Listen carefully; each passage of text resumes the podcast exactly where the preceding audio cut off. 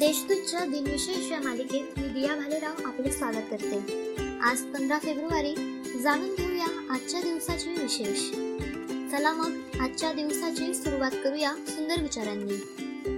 ज्यांना मित्र नसतील त्यांनी ते मिळवावेत. ज्यांना मित्र असतील त्यांनी ते जपावेत. मित्रांशिवाय जगण्याची वेळ शत्रूवरही येऊ नये.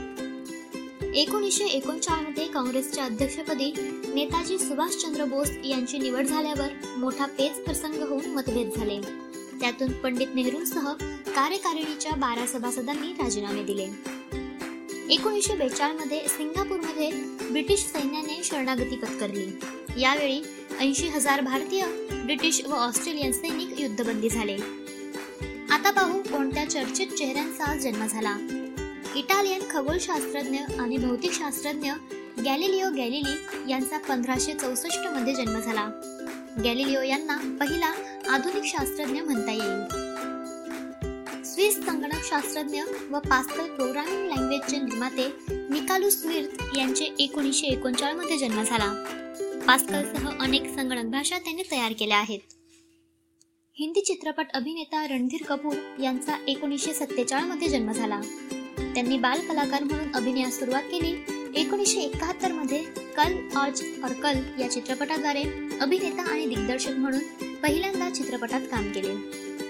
कवी विचारवंत दलित साहित्यात परिवर्तन घडवणारे लेखक नामदेव लक्ष्मण ढसाळ यांचा एकोणीसशे एकोणपन्नासमध्ये जन्म झाला.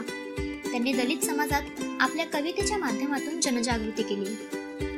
प्रसिद्ध फारसी आणि उर्दू कवी मिर्झा गालिब यांचा अठराशे एकोणसत्तरमध्ये मृत्यू झाला. मिर्झा गालिब हे थोरल्या बाजीरावांची पत्नी मस्तानी हिच्या वंशात जन्माला आले होते.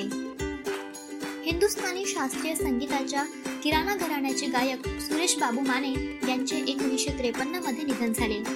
त्यांच्या गाण्यात उत्स्फूर्तता माधुर्य व सौंदर्य होते.